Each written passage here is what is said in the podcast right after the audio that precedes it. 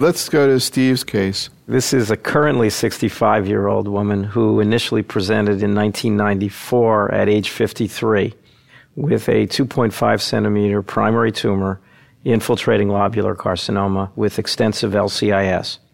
The tumor was strongly estrogen and progesterone receptor positive, and even in 1994, we were getting her to assays not by the Dako method, but by an IHC-like method, and it was negative. She elected to undergo bilateral mastectomy because of the lobular carcinoma and had one of 23 positive lymph nodes on the ipsilateral side and LCIS on the contralateral side. She entered on a clinical trial. It was an ECOG and I believe a SWOG trial done at the time using moderate dose adriamycin. It was calculated at 54 milligram per meter squared so that one could give 6 cycles instead of 4. And the Cytoxan dose was 1.2 gram per meter squared. There was a sequential arm. She was on the concomitant arm. That was 6 cycles of therapy. And at the completion of the 6 cycles, she received 5 years of tamoxifen. That was completed in December 2000.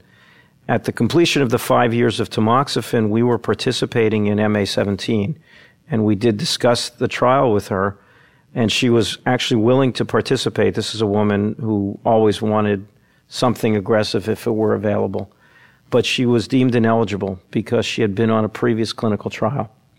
So based on the fact that there was no data available, she was followed without treatment. I am in the practice of checking tumor markers, and we're doing that. And 3 years later, in 2003, when the MA17 data became available, we did discuss the data, but at that point, she had been off tamoxifen for 3 years and elected to follow her without any additional treatment. However, about a year and a half later, in November 2004, which was now 10 years from her initial presentation, she was found to have a marker elevation, CA 27-29, which had been normal at roughly 6-month intervals, was in the range of 80, and was followed on a few occasions and was between 80 and 100. And her staging workup, which at that time were CAT scans and a bone scan, were negative. We actually had a discussion about the meaning of tumor markers and the fact that perhaps some of the patients that were benefiting from letrozole in the MA17, had they been followed by tumor markers, might have had microscopic disease that wouldn't have been picked up by anything else other than a tumor marker. And she bought into that. I liked the idea also, and put her on letrozole. And at that point, how long had she been off the tamoxifen? 5 years. If the tumor markers, Cliff, had been normal or even with the way they were, what do you think about that decision? So when the MA17 was unblinded, I think it was a median follow-up of about 2.5 years, if I remember correctly, and crossover was allowed for those patients, absent any data that crossover then would matter. At the time, many of us thought that that was sort of out there. There was no evidence that it could help. But in retrospect, and with some other data, at least I've come to see it differently. We'll ignore the tumor markers for the moment. ER-positive breast cancer like this has a very slow, steady, chronic rate of recurrence. So that raises 2 questions. 1, what's the right specific strategy? But 2, in terms of natural history, can you change the natural history at various times along the way? MA17 is narrowly a positive trial for letrozole versus placebo, but it's broadly a positive trial for delayed therapy versus early therapy, meaning it shows you that in the second half decade it is possible to change risk. And they're re-randomizing MA17 now for years 11 to 15, a third half decade. So that's one bit of evidence for me that says maybe the specific timing of all this doesn't matter as much as we thought. I have another really left-field view of this. If you think about the P1 prevention trial, and I think I've mentioned this to you before in the past in this context, there's no landmark event. You don't have a diagnosis of breast cancer that gets you on the study, but what does the study show? It shows that for the 5 years that you're on tamoxifen, you have a lowered risk of breast cancer, and let's not kid ourselves. It's not prevention, it's treatment of sub rosa disease. So all that taken together makes me think that if a patient happens to wander in out of the desert who hasn't had therapy and it's years out with ER-positive disease, it's not insane to consider trying to lower her risk then.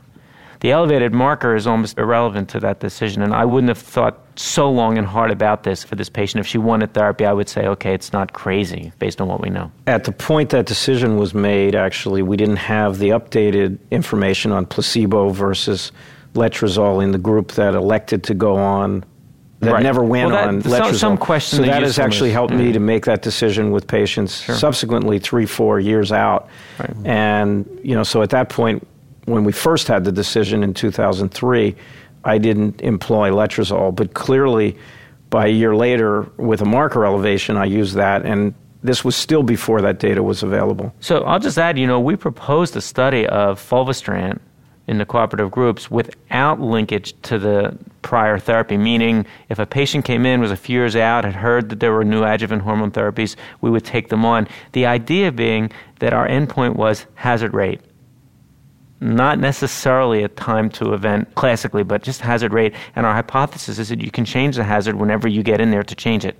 And in fact, we ended up not being able to do that trial really for other reasons, but there are other groups actually that are proposing to do that. Dan, any comments? There's a French adjuvant study which is probably published in Annals of Oncology 5 or 6 years ago, and that was delayed use of tamoxifen for ER positives, and even then there was benefit. And as I think we've indicated, is a common theme that the ER-PR positive patients are a different kettle of fish, and this is a chronic relapsing disease, and hormonal therapy therefore works. The other reason why I think it's reasonable to use endocrine therapy in this setting with an elevated marker, and a significantly elevated marker several times, is risk versus benefit. And the drugs we're talking about are not particularly that toxic. They're not like cytotoxics. So that I think it's eminently reasonable, and I think all of us feel much more comfortable. And when Craig Henderson said this to me 20 years ago, that hormones were great and, you know, everybody was using chemo, I sort of looked at him like, you know, he was crazy, but Craig was right. It has a good benefit to risk ratio, and therefore it's eminently reasonable to suppress the disease that you know is there before there's a clinical event.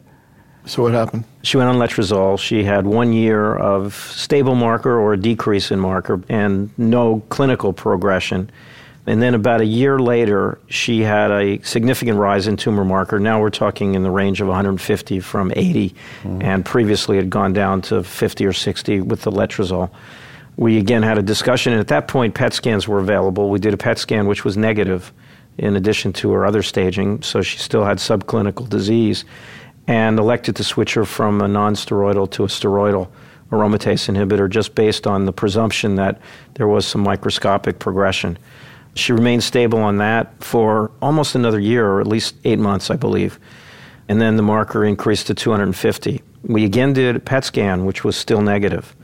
And at that point, again had a discussion. I was not about to switch her to chemotherapy with negative scans, but I switched her to Faslodex with a loading schedule. That brings us to May of 2006. She was on the Faslodex probably no more than 4 months. Marker, just to understand, even with the loading schedule, went from 250 to about almost 400. And she had not been scanned from the time that she started on the Faslodex, but she had a negative scan 4 or 5 months before. May 2006, she presented with a colonic obstruction. Went to the OR with the presumption that she had a probable colonic tumor. And actually, the original surgery was done as a loop colostomy. So there was virtually no, she hadn't been prepped. They were not planning to do a resection. And so the surgery was absolutely just a palliative loop colostomy with no pathology available. Again, the presumption by the surgeon was that this was probably a colon primary. And the plan was to go back after a very brief period of time, obviously, and operate and do a resection after she had been evaluated. She underwent a colonoscopy, which was entirely negative. So there was no intrinsic colonic lesion, and went to laparotomy, where she was found to have the typical lobular histology. She had almost a 6 centimeter area of extrinsic compression of the colon with pathology confirming lobular carcinoma, and she had small volume peritoneal disease that was not appreciated by any previous scans. The pathology was, again, ER positive, PR negative, and HER2 was done by FISH and was non-amplified. Postoperatively, after about 4 to 6 weeks after surgery, she had a PET scan, which was the first that she had had because of the surgery and the fact that she had not had an opportunity for that. And at that point, there was a solitary bony lesion seen, and there was uptake in the area of the colostomy, but it was felt to be most likely postoperative, meaning that the small volume peritoneal disease was still negative on PET scan. At that point, we're now talking about mid-June of 2006. We again had a long discussion, and she was started on capecitabine at roughly 825 per meter squared, BID, 2 weeks on, 2 weeks off. She tolerated that. We were able to escalate the dose to close to 1,000 per meter without significant toxicity, and she remains free of disease. Clinically, the marker, which had been useful, decreased from 400 prior to starting capecitabine down to 60, and a PET scan was just actually done last week. And at this point, the bony lesion, which was really the only thing that was positive on PET, is negative. And she's on bisphosphonates also, by the way. How's she doing on the capecitabine? She's doing fine. We escalated slightly, and now I'm keeping her at, it's a little under 1,000 per meter BID without too much in the way of hand-foot syndrome. Dan, any comments? A good drug works and you're happy. The only question might be, and again, I think it's an evolution, and this was alluded to much earlier, is that what's known now about chronic use of endocrine deprivation therapy, mainly AIs, is that one of the mechanisms of escape is hypersensitivity of the estrogen receptor, and that if you restore estrogen levels to physiologic levels or above, that you actually can get apoptosis in preclinical models. So that one of the oldest therapies, which I think Mark Lippman did a lot of in the 70s, was high-dose estrogen and things like that. And one might consider that if there's non-life-threatening disease as another endocrine manipulation. And I believe, if I remember correctly, last San Antonio, there was also a poster of patients who had failed Faslodex who then subsequently responded to tamoxifen. So again, and it may be sort of a rebound effect. So there might be a little more mileage out of endocrine, not much. And I think it's very reasonable, though, to use a well-tolerated chemotherapeutic regimen. Cliff, any comments? Well, actually, Matt Ellis is currently randomizing patients who come off of AIs for low or high-dose estrogen therapy. All right, so that'll answer. Yeah, so we're actually looking at that now, which is interesting, given the biases we all have. This case is really interesting, as you told the story, because this is really fairly classic for invasive lobular, and she probably had plenty of disease. The negative PET scans are not such a surprise, because these strongly ER-positive tumors are not PET-avid. And so I don't know that PET actually could play much of a role in no, this. And CAT scans. But is it more common in lobular than ductal? Well, lobulars are almost, I say almost, by definition, strongly ER positive. No, I'm saying, okay, because I have a lobular also, which the PET didn't take on. Right, well, so we're not huge fans of PET for breast cancer, and this is part of why. How often do we see this kind of intra-abdominal disease with infiltrating lobular that gets out of control to the point that that gets to be a major palliative end-of-life event? I think with some frequency with this histology, we see ascites, and we have to think about repeated taps. And I'll tell you, at least when it comes to the chemo, I'm occasionally tempted to approach these as ovary cancers in terms of the chemotherapy selection when you get to that. Just something to think about. Can you be more specific about that and what you've seen? It doesn't mean much. It means I actually give some platinum.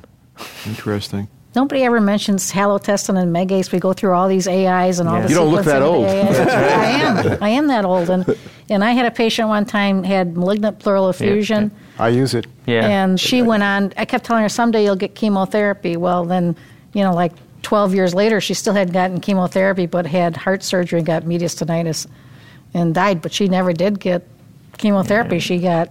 Mm-hmm. Every single hormone that you can mention. I don't get the halotestin very much anymore, but I do give That was Megace. Our longest response, right, actually. The issue with halotestin is it actually may be estrogen therapy, because the metabolic pathway for the testosterone is through androstenedione or testosterone directly to estradiol or estrone sulfate. So it's very possible you're just front-loading the aromatase when you give the halotestin to make more estrogen anyway, which is germane to our previous discussion. I actually cycled back to tamoxifen because that was the first thing she got, and I ran out of choices. You can sometimes, megestrol acetate is reasonable. And the other thing which has been recently described is that the androgen receptor actually binds to the estrogen receptor in these complexes. And I believe Memorial has an anti-androgen therapy that you're actually trying in these patients. It's not in these patients. It's in the triple negatives. In the triple negatives. That's too simplistic. It's in the ER/PR negatives where we have found an androgen receptor, we found an estrogen receptor pathway activation despite the absence of the estrogen receptor. Was that the alpha, beta estrogen? Nope. This is the androgen receptor, it turns out, is probably signaling that way. And so we're giving bicalutamide to patients who have ER/PR negative breast cancer. Bicalutamide. Yep. Wow. Does anyone remember VAF? No. Yeah.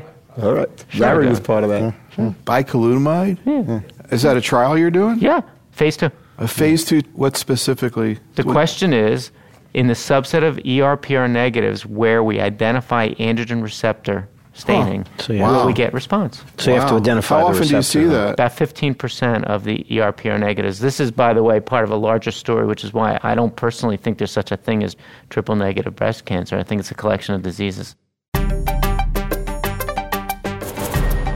This concludes our program. Special thanks to our speakers, and thank you for listening. This is Dr. Neil Love for Meet the Professors.